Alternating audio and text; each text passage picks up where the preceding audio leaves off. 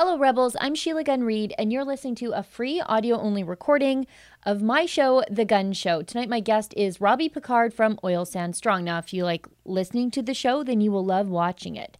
But in order to watch, you need to be a subscriber to premium content.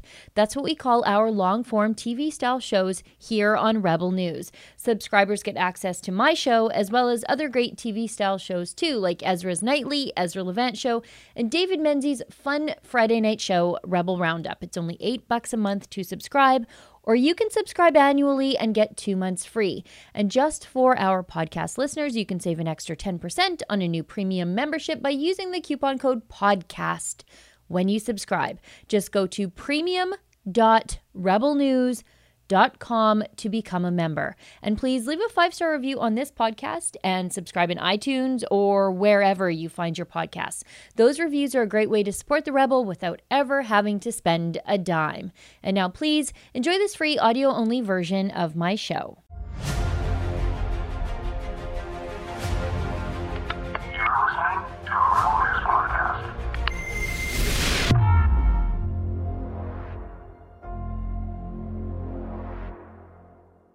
What does Justin Trudeau's reelection mean for Alberta's oil patch? I'm Sheila Gunn Reid, and you're watching The Gun Show.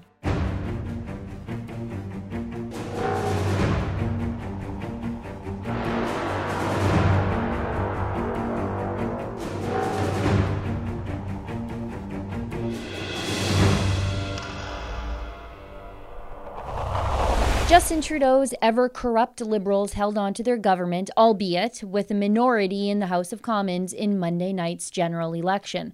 Liberals held 157 seats, 20 fewer than they won in the 2015 election.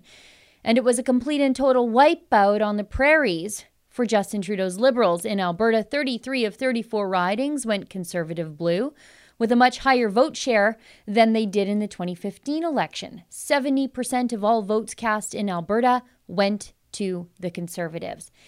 And one province to the east, Conservative candidates made a clean sweep of all 14 ridings in Saskatchewan. Much to my delight, the longest serving Liberal MP, that gun grabbing farmer jailer, Ralph Goodale, was sent off into retirement. So, what does all of this mean now for Alberta's oil patch? That Canada's anti oil prime minister has to work with a bunch of anti oil parties like the Bloc, the Greens, and the NDP to keep the Liberal government from heading into an early election. Joining me tonight on the show in an interview we recorded yesterday afternoon after I rushed home from Conservative HQ in Regina is Robbie Picard from Oil Sands Strong.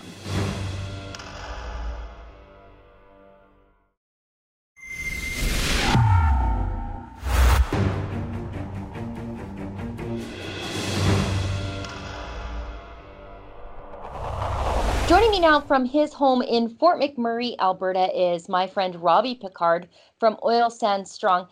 Hey, Robbie, um, you were optimistic um, when I spoke to you before the election. I actually spoke to you when I was inside Conservative Party headquarters HQ. We were talking on the phone, and you were really optimistic. I don't know, maybe it's because you're an optimistic guy. Um, mm what what do you think of the election results and i guess moreover to the point what does this mean for pipelines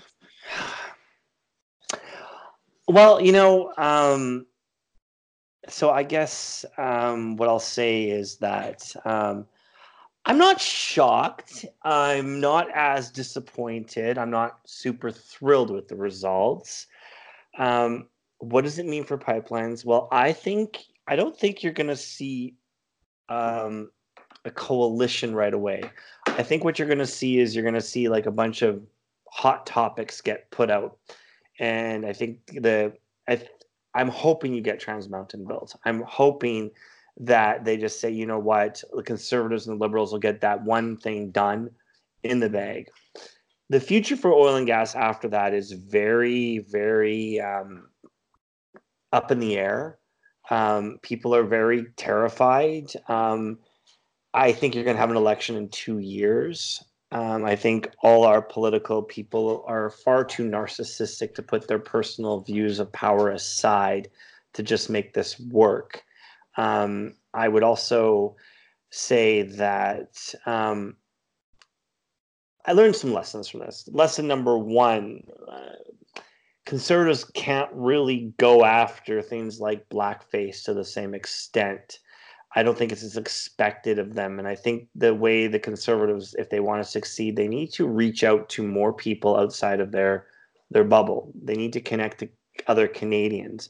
I think most people are fiscally conservative, but for whatever reason, the people are terrified. Um, Justin's wounded, but um, he's um, he's definitely proven that uh, he's not one to be taken lightly or you know miss uh, misunderstood. Um, I think Elizabeth May should resign as the leader of the Green Party because she's had her go and she can never get more than one or two to three seats. So I think that's time to kind of let someone else in the Green Party have a shot at it for a little bit. Um, and the NDP are, I mean, we've been here before, but um, as a person in Fort McMurray, I mean, people are people are people in the town are a lot more glum than I am. I mean, there's a lot of talk of separation. Uh, a lot of people are pissed off at Newfoundland right now. Um, uh, a lot of Newfies I know are pissed because I don't know what happens with Alberta. Alberta's the strangest place because I can't. You cannot even count how many Newfies live in Fort McMurray. There's probably they they argue that they say that the Fort McMurray is the second largest city, a Newfoundland type city. So a lot of people feel really betrayed. But you know, this is how it, it went, and you you have to be positive. I'm more concerned about this giant movement against um, fossil fuels, against pipelines that just seems to be getting more and more power uh, I'm happy now that the election's over. I can speak freely on my page without worrying. Um, I also would question the timing of Greta Thunberg's visit. Um, very convenient um, that it was right around the le- election time, but um, it is what it is. You touched on the um, Alberta separatist sort of sentiment that's growing, and that parade was marching uh, I think long before the election, and the writing was on the wall. I think it's it's uh, the lack of pipelines and the inability for Albertans to get their resources to oil or their resources to market, um, coupled with a lot of other, I think, Western cultural issues. And I, I say Western not as in Western the Western world, but I think Western Canada I would suggest that we have equally as distinct a culture here in the West as they do in Quebec. We're, we're uh, you know, founded by different sorts of people. We have a different mentality when it comes to our resources, our industry, um, and freedom. We're overwhelmingly voting conservative. Andrew Scheer saw an increase in his vote uh, share. He won the popular vote, but that's not because he was picking up votes in other parts of the country. It's because in places like Lakeland and in places like Fort McMurray, people came out in droves so that, you know, it's anywhere from 70 to 80%. Like in my riding, which is largely an urban riding, uh, Garnet Genuis got nearly 80% of the vote. Um, it, it, it, people in Alberta are voting to send a message, and they don't think the federal government is listening. And I don't think Jason Kenney can contain what's happening. The parade's already marching. The problem is it's sort of divided and it doesn't have a leader. And if it sort of coalesces around a leader, I think people are going to have a real tough time tut- tutting conservatives and telling them, you know, like this is just wishful thinking. Um, what do you think? Well, so when it comes to Quebec, I, I find Alberta separation quite an interesting topic because when it comes to Quebec, Quebec was trying to leave because they wanted more. Give us more, right. give us more, and they got more. They got a lot more. Alberta's trying to leave because um, we they're not letting us give more. That like it's like they it's a weird. We're leaving because we hypothetically, if we were to leave, it would be because they they don't allow us to prosper. They're basically it's the strangest relationship. It actually feels abusive. Yeah. It feels like you're dating someone who's just really ripping you apart and taking advantage of you, and they don't care what happens to you. As long as they're, you know, if, if the government's borrowing money and propping up their economy, they have jobs. They don't care what's happening in Alberta. They don't care about people losing their homes. I was watching like um, actually, I'll give Nenshi credit. Like um, uh, the, I don't know the reporter's name, but she was the one that was in that picture with Gerald Butts a little while ago. Um, oh, Althia Raj. I think it was her. I don't know for sure, but um, it was on a panel and the same panel, and she's like, "Well, you know, we're knocking on doors, and people in Alberta don't believe about climate change and blah blah blah." And then she's like, "Whoa, wait a minute here, like Albertans care about a lot of things." So, bottom line is, Alberta. I mean, we carry this country even now in our wounded state. We carry the economy in the entire country, and the rest of the country, for somehow reason, they're quite okay with us doing that, more ways than one, and they don't want to help us and it's just the strangest disconnect and you know we are the second largest country in the world land mass wise with one of the smallest populations and i i think we're so spread out that like i i mean people feel i mean i'm trying to be positive like i um, i'm trying oil sands strong is doing well and i've got some plans but it's hard when you feel such a divide and um, they don't quite understand um, what we're going through. And frankly, I don't think they care. Yeah, I mean, nothing was more demonstrable of this disconnect than uh, what happened with Husky and then with SNC Lavalin today. Husky laid off uh, a bunch of employees. We're recording this Tuesday afternoon. Um, I have somebody, uh, a close friend who works for Husky, mm. said it could be as many as hundreds. Um, they rented uh, several conference conference rooms to deal with the amount of pl- employees they were laying off in downtown Calgary. And SNC Lavalin, their share price went up today. And that really is uh, just a perfect uh, encapsulation of what's going on in Canada right now. That this election was so important for Alberta. It meant so much because there were so many jobs that were just waiting and hanging in the balance, coupled with all the hundreds of thousands of other jobs that were gone. And the corruption is what went out. The corruption increased its share price today. You know, though, what I will say, and it'll be a little bit of hope, sometimes these things sort of work out. You know, and I I am a little bit hopeful. I I think I mean, I'm I think we'll get Trans Mountain, and I think that'll that'll start happening.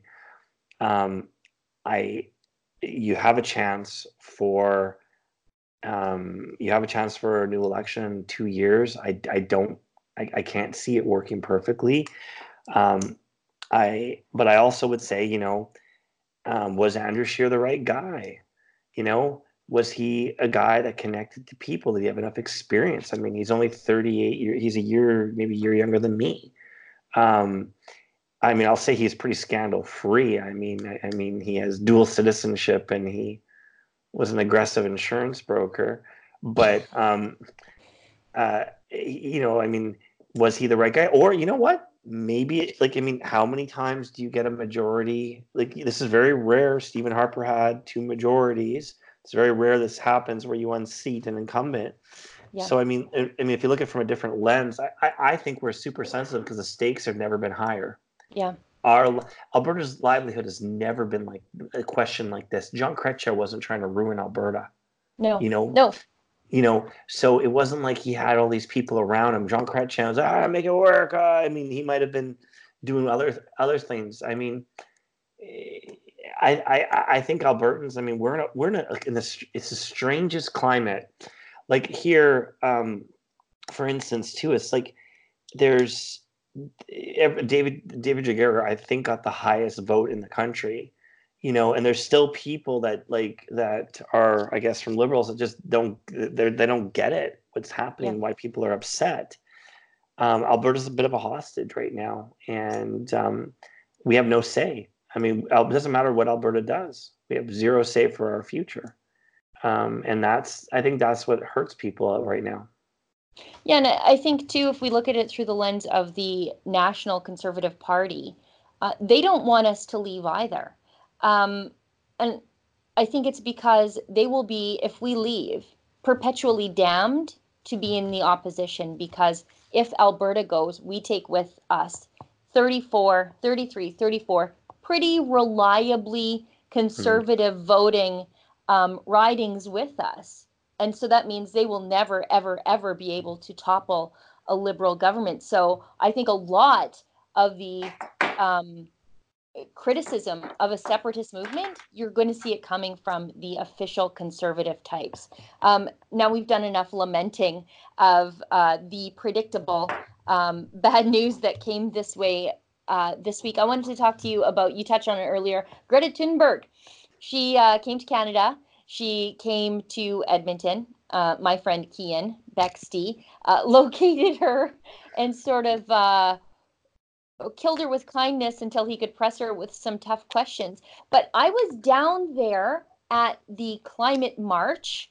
Um, and I saw some crazy things. I was there by myself and I tried to approach it um, a little bit like wildlife photography. You know, you just wanted to see these creatures in their natural environment. I didn't want to really interact with them because I was by myself and I've, you know, I've had some um, things go sideways when I've interacted with the far left and the radical left. Um, but uh, what really stuck out for me, and I think stuck out for a lot of our viewers, besides the sheer volume of the crowd that was grossly overestimated by the mainstream media, they first reported 10,000. EPS said 4,000, which is roughly about the March for Life every mm. year, um, the underreported March for Life. But it was the use of Aboriginal people and First Nations people and Canada's Indigenous people as props for this march and I caught it on camera. I heard it first and it was almost too crazy. Uh, it, it felt too crazy in my ear to be real. Um, you know, people are out there that think that way, and you, mm. you've seen, I've seen them on the internet say these things, but I've never actually seen it for myself. They were saying um, indigenous people to the front, white people to the back of the march. And, uh, and I, it was, I think, 50% racism and 50% we're just going to use indigenous people as props. So I have never been more conflicted on how I feel about something not not necessarily I'm not necessarily conflicted in the sense that I'm just conflicted with myself, okay? So um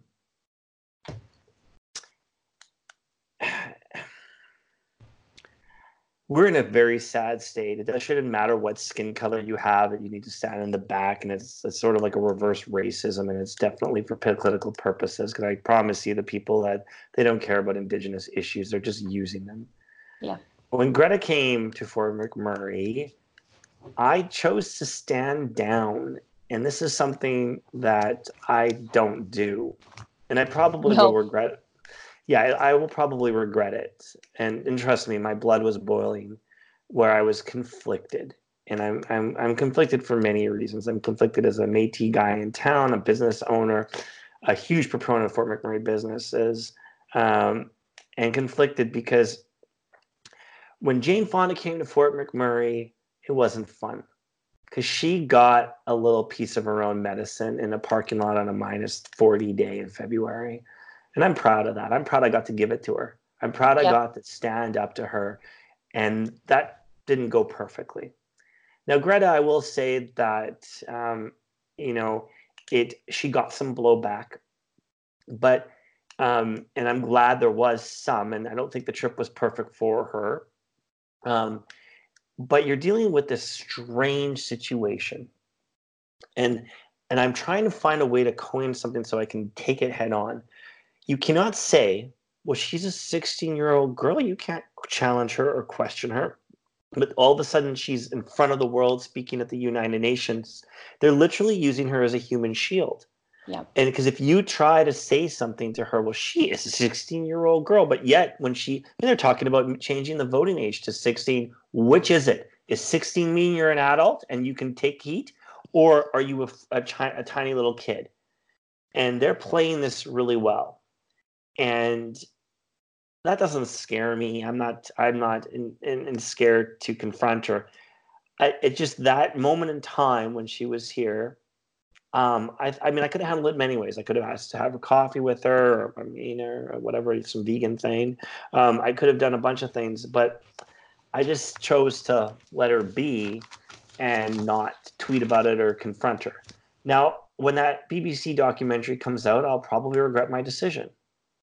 Um, but I, I I'm she's being toured with a BBC documentary crew, and they're coming, they're filming this and they're doing this, and then when she leaves, when she's safely back wherever she lives, um, you know they're going to come at us with quite a bit of anger, and they're going to be saying shut the oil sands down again, and we've worked really hard to get past that point.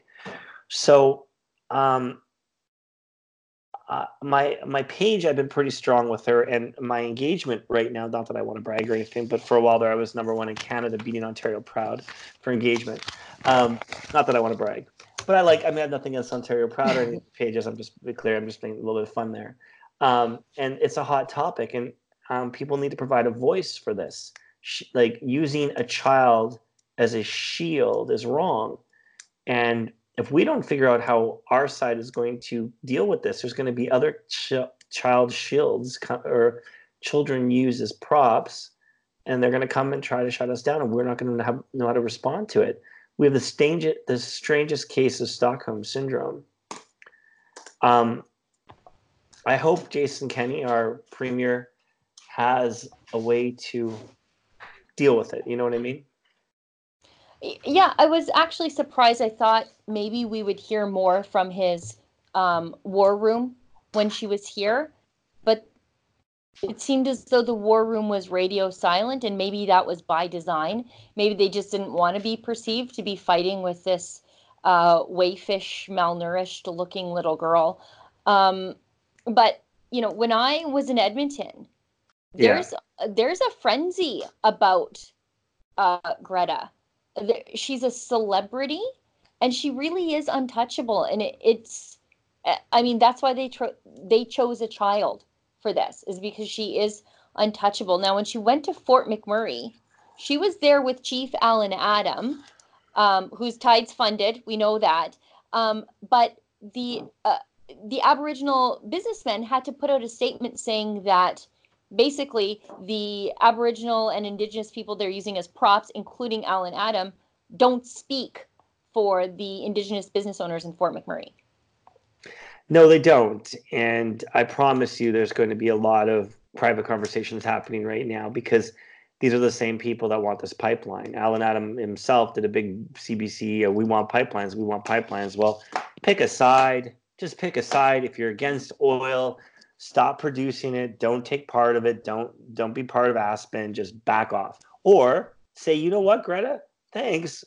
Thanks for the visit. Here's a little ride in the canoe but you're a kid and you don't speak on behalf of us or our i mean it's really easy for greta. She's a multi she's friends with multi-millionaires. She's a kid. She's got tons and tons of money and and celebrity arnold schwarzenegger's lent her a tesla. And um, it's like it's not the same for Aboriginal kids, you know, in reserves in Canada because the oil industry is going to be, you know, less because of layoffs, and there's not going to be jobs and opportunities for them.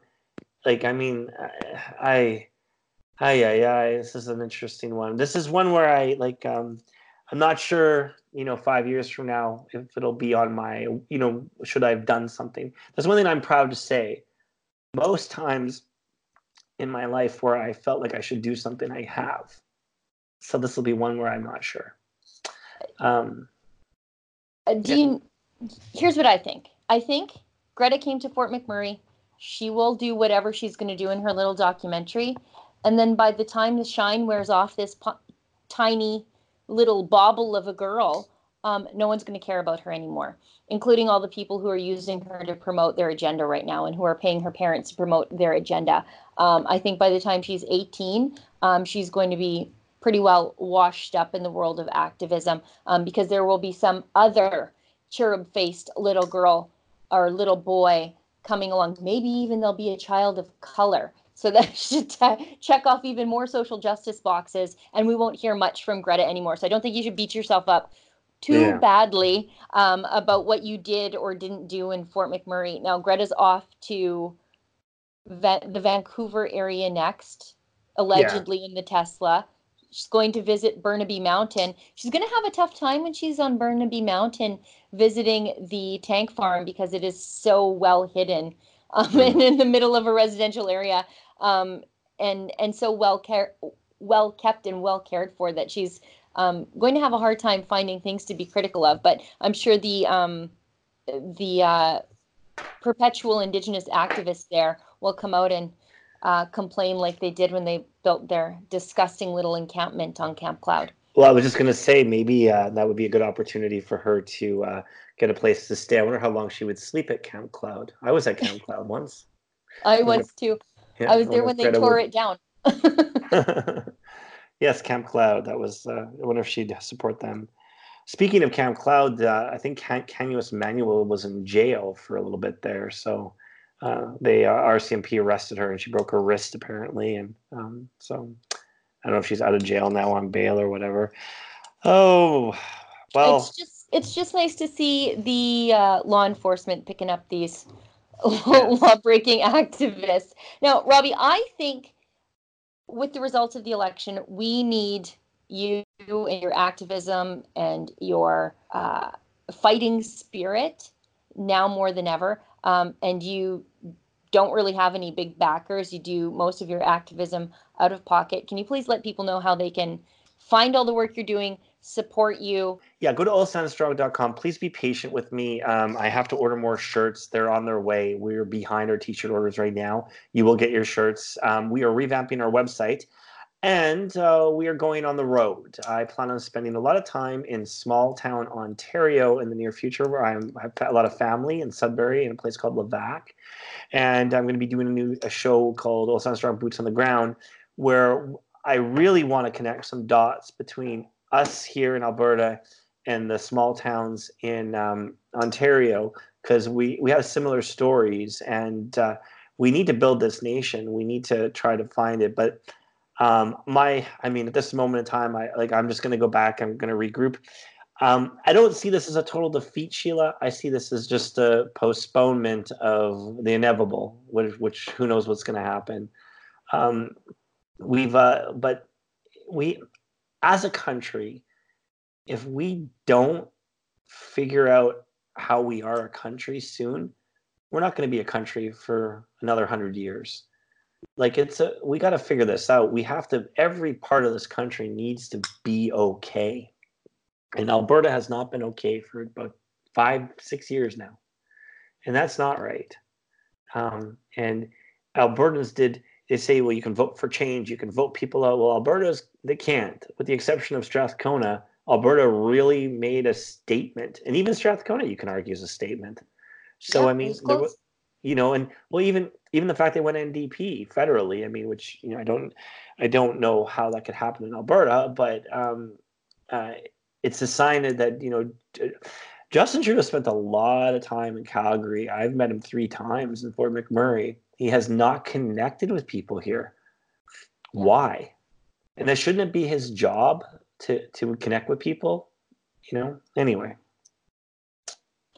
Well, I think when he goes to places like Quebec and he campaigns on fighting against those Western premiers, um, it's pretty hard for him to connect with Albertans on the ground when he goes to an entirely other province and then paints us as the enemy. I've never seen a prime minister with this type of division, divisiveness before. I haven't, and I mean his, you know, Jean Chrétien had class I it remains to be seen if Justin will develop any. Oh, I think we've given him a lot of opportunities to do it, and it just hasn't manifested. Robbie, I want to I want to thank you for your time. Um, I know that uh, you uh, jumped on here with me with some pretty short notice, um, and I want to thank you for your analysis. And we'll check back in very soon. Thank you for having me. Bye bye.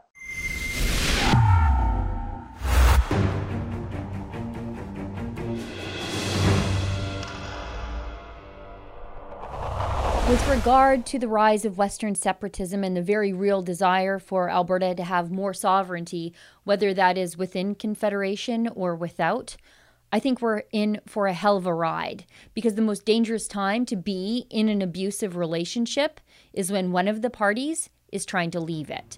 Well, everybody, thanks so much for tuning into the show tonight.